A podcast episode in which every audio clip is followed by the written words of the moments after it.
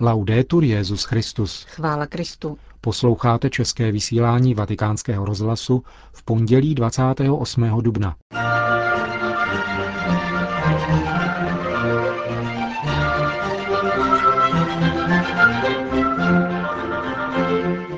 Benedikt šestnáctý se setkal s kubánskými biskupy v rámci návštěvy Adlímina. Ve vatikánském tiskovém středisku byly zveřejněny výsledky průzkumu o vztahu dnešních lidí k písmu svatému. Venezuela má od včerejška novou blahoslavenou. To jsou hlavní body našeho dnešního pořadu, ke kterému vám příjemný poslech přejí Milan Glázer a Johana Bromková. Zprávy vatikánského rozhlasu. Vatikán. Svatý otec dnes přijal na soukromých audiencích arcibiskupa Havany, kardinála Jaime Ortegu i Alamino a dalších pět biskupů z Kuby, kteří konají v Římě svou kanonickou návštěvu ad limina. Kuba je již půl století spravována režimem reálného socialismu, tedy diktaturou bratří Castrů.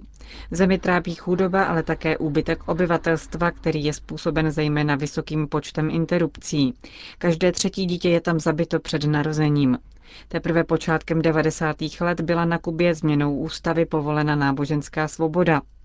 Katolická církev na Kubě má jedenáct diecézí, potýká se s nedostatkem kněží, kterých je na ostrově necelých tři sta, to znamená, že na jednoho kněze připadá více než dvacet tisíc věřících.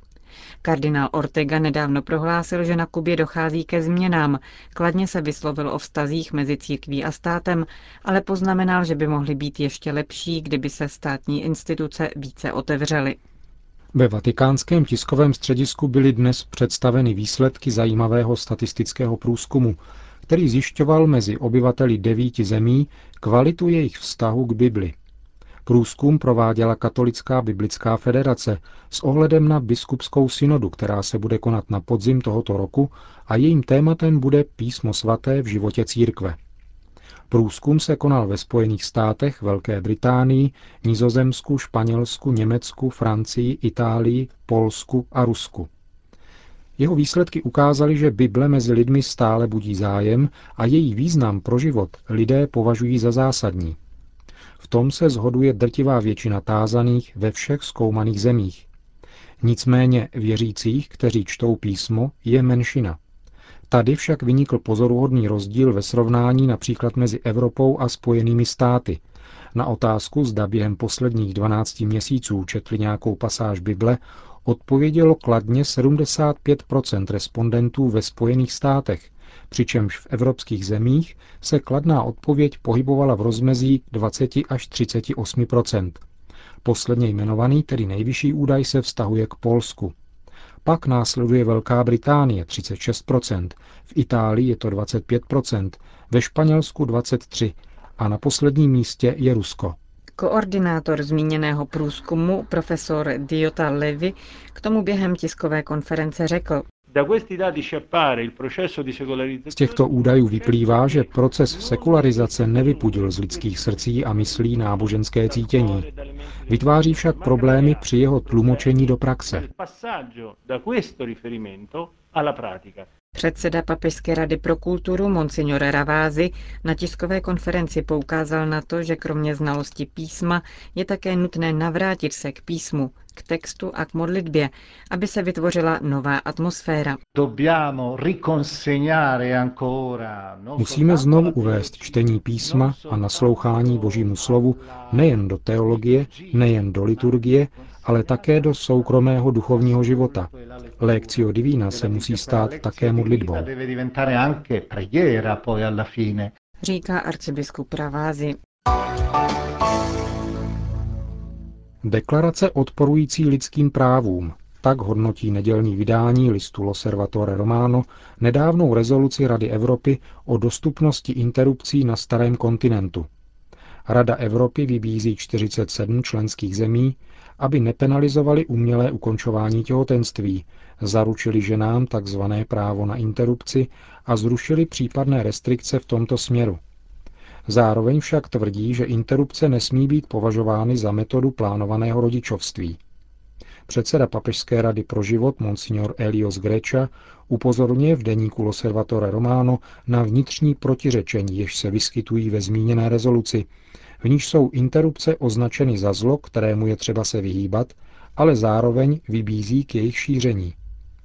V dokumentu Rady Evropy se navíc vyskytuje mylné pojetí práva, poněvadž mluví o omezeních dostupnosti bezpečného a legálního přerušování těhotenství v zemích, které je umožňují jen za určitých podmínek. Na jakém základě lze ospravedlnit právo zabít lidskou bytost, která je slabá a bezbraná, ptá se biskup Sgreccia. Vatikánský bioetik upozorňuje na to, že za požadavky tohoto druhu stojí diskriminační ideologie. Pokud tedy jde o takzvané právo na interrupci, uzavírá monsignor Sgreccia na stránkách deníku L'Osservatore Romano, je výrazem přímého popření práva počatého dítěte na život.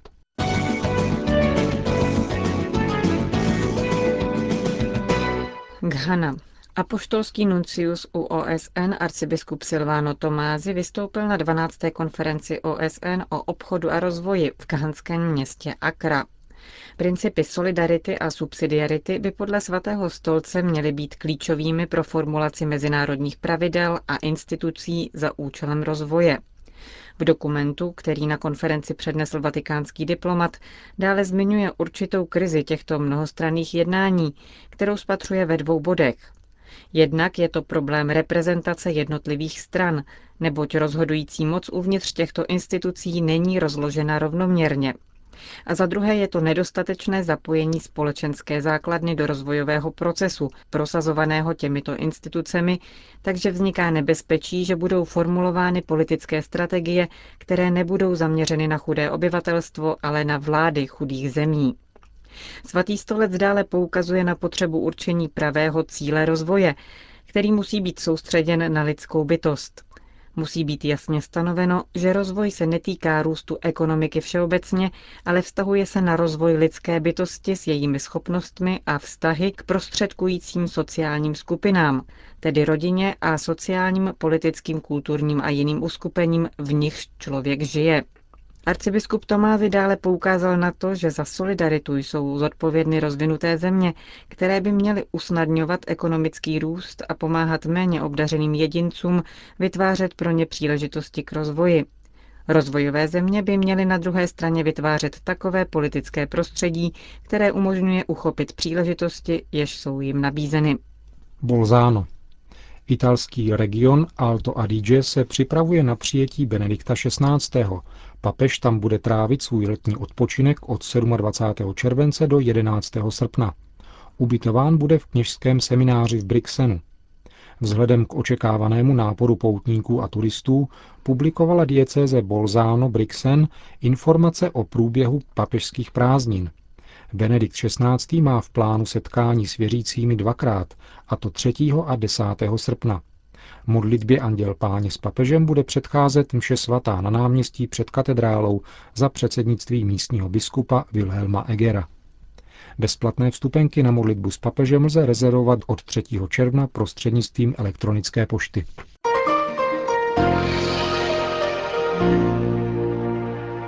Caracas.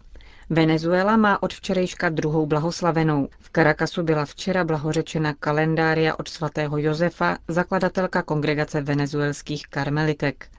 Beatifikační slavnosti předsedal z pověření svatého otce prefekt kongregace pro svatořečení kardinál José Saraiva Martins. Zuzana Paz Castillo Ramírez, jak se sestra Calendaria jmenovala občanským jménem, se narodila jedenáctého srpna osmnáct set šedesát tři v Alta Gracia de Orituco u Caracasu. Hlubokou zbožnost spojenou s péčí o chudé a nemocné si odnesla už z domova. Když jí bylo čtyřicet let, založila ve svém rodném městě při farním kostele špitál. O tři roky později pak spolu s pěti družkami položila základ společenství, které si říkalo Sestry chudých z Alta Gracia de Orituco. Postupem času společenství přilnulo ke karmelitánské spiritualitě a požádalo o přijetí do této řeholní rodiny. Stalo se tak v roce devatenáct set dvacet šest. Kongregace venezuelských karmelitánských terciářech je dnes známa jako karmelitky matky Calendarie. Věnovaly se zejména pomoci potřebným a nemocným. Matka Calendaria od svatého Josefa zakládala nemocnice a školy pro chudá děvčata. Zemřela třicátého prvního ledna roku devatenáct set čtyřicet ve venezuelském městě Cumaná. Kalendária od svatého Josefa je druhou blahoslavenou Venezuely. První je Marie od sv. Josefa Alvarado Cardoso, zakladatelka augustiniánek Ježíšova srdce, kterou beatifikoval Jan Pavel druhý. v Římě roku devatenáct set devadesát pět. Valencie. Ve Valencii začal první mezinárodní kongres katolické výchovy pro dvacáté první století. Probíhá na Katolické univerzitě svatého Vincence Mučedníka. Třídenního setkání se účastní více než čtyři sta padesát vysokoškolských studentů, učitelů a pedagogů. Zasedání kongresu zahájil kardinál Zenon Grocholevský, prefekt Kongregace pro katolickou výchovu. Zdůraznil, že je třeba najít efektivní odpověď na složitou sociálně-kulturní situaci, která řadu let negativně ovlivňuje vzdělávací systém. Podle kardinála Grocholevského významně ovlivňuje situaci výchovy a vzdělávání rostoucí sekularizace veřejného života, která vede ke skepticismu a individualismu, a dále náboženský pluralismus a prolínání kultur, zredukování výchovy na technické a funkční aspekty, ale také ideologizace. Jak řekl, katolická výchova se má řídit třemi základními kritériemi: zájmem o člověka a jeho povolání k pravdě, osobním i komunitním přilnutím ke Kristu, odkazováním k evangeliu a k výchově ke smyslu pro církev. Hnězdno. Svatovojtěžské oslavy probíhaly včera v polském Hnězdnu. Jejich hlavním bodem byla mše svatá na náměstí před katedrálou za účasti mnoha mladých věřících arcidiecéze. Lubelský metropolita arcibiskup Józef Żychliński v homilii zdůraznil, že podobu evropské kultury utvářeli mučedníci a svědci. Součástí liturgické slavnosti bylo předání misijních křížů. Apoštolský nuncius arcibiskup Josef Kovalčik je předal duchovním i laikům, kteří se vydávají na misie. Aktuálnost svědectví víry svatého Vojtěcha, kterého sdílíme s našimi severními sousedy jako hlavního patrona, zdůraznilo i včerejší procesí ulicemi Hnězdna. Poprvé byly spolu s ostatky svatého Vojtěcha neseny také relikvie blahoslaveného Mariana Křipčaka, kněze, který byl v roce devatenáct set třicet devět popraven fašisty. O inspirativnosti svatého Vojtěcha při hledání evropské identity promluvil také hnězdenský metropolita, arcibiskup Henrik Mušiňský. Zdůraznil, že nezahrne-li Evropa do hledání totožnosti také duchovní dimenzi, nejenže ji nenajde, ale bude své kořeny dokonce podtínat a dostane úplně jiný tvar.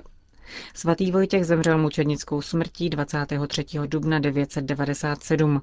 Boleslav Chrabrý podle legendy vyvážel jeho ostatky zlatem a v roce tisíc spolu s císařem Otou třetím založil nad jeho hrobem první polskou církevní provincii. O třicet devět let později Hnězdno dobyl Břetislav první a odvezl Vojtěchovo tělo do Prahy. Týden ve Vatikánu. Přehled hlavních událostí od úterý dvacátého devátého dubna do pondělí pátého května.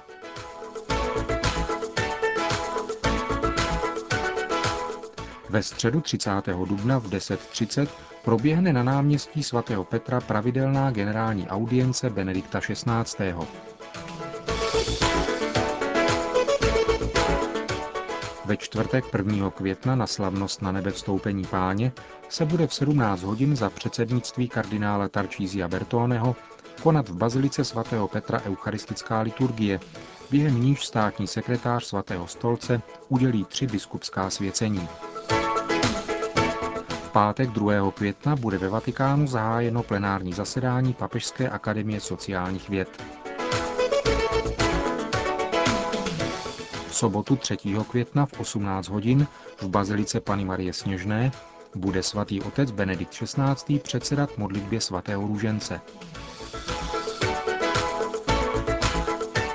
V neděli čtvrtého května pronese Benedikt šestnáctý. z nádvoří před svatopetrskou bazilikou svou pravidelnou promluvu před modlitbou Regina Celi. V pondělí pátého května dopoledne se Benedikt šestnáctý. v rámci kanonických návštěv Ad Limina Apostolorum setká s biskupy z Maďarska. Končíme české vysílání Vatikánského rozhlasu. Chvála Kristu. Laudetur Jesus Christus.